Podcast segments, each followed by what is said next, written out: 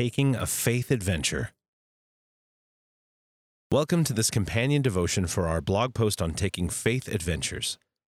I pray this devotion will inspire and motivate you to consider the benefits of applying the truth of each passage and growing in the grace and knowledge of our Lord and Savior. Think back to a difficult season in your life when someone stood with you in a meaningful way. What did their loving support do for you? The Bible is full of verses encouraging us to serve one another. In the book of Isaiah, chapter 58, verse 10, we are reminded Feed the hungry and help those in trouble.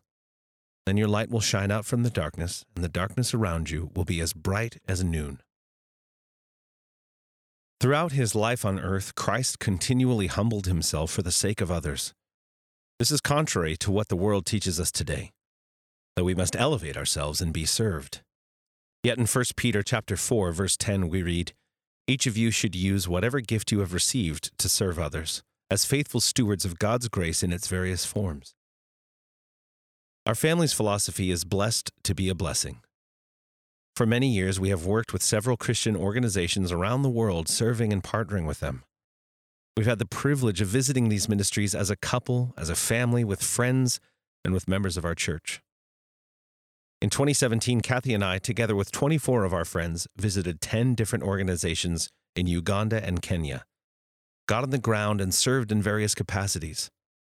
I believe each individual who came with us on the trip had their own unique God encounter, and returned home a different person from this life changing experience.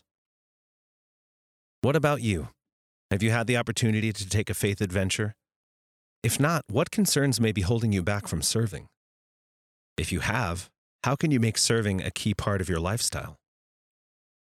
The book of Proverbs, chapter 19, verse 17, encourages us. It reads, If you help the poor, you are lending to the Lord, and he will repay you.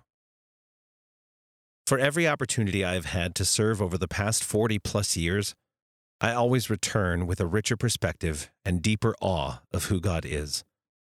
I pray that God opens more doors for you to be His hands and feet to those in need. And as you serve, may He remain at the center of it all. Amen.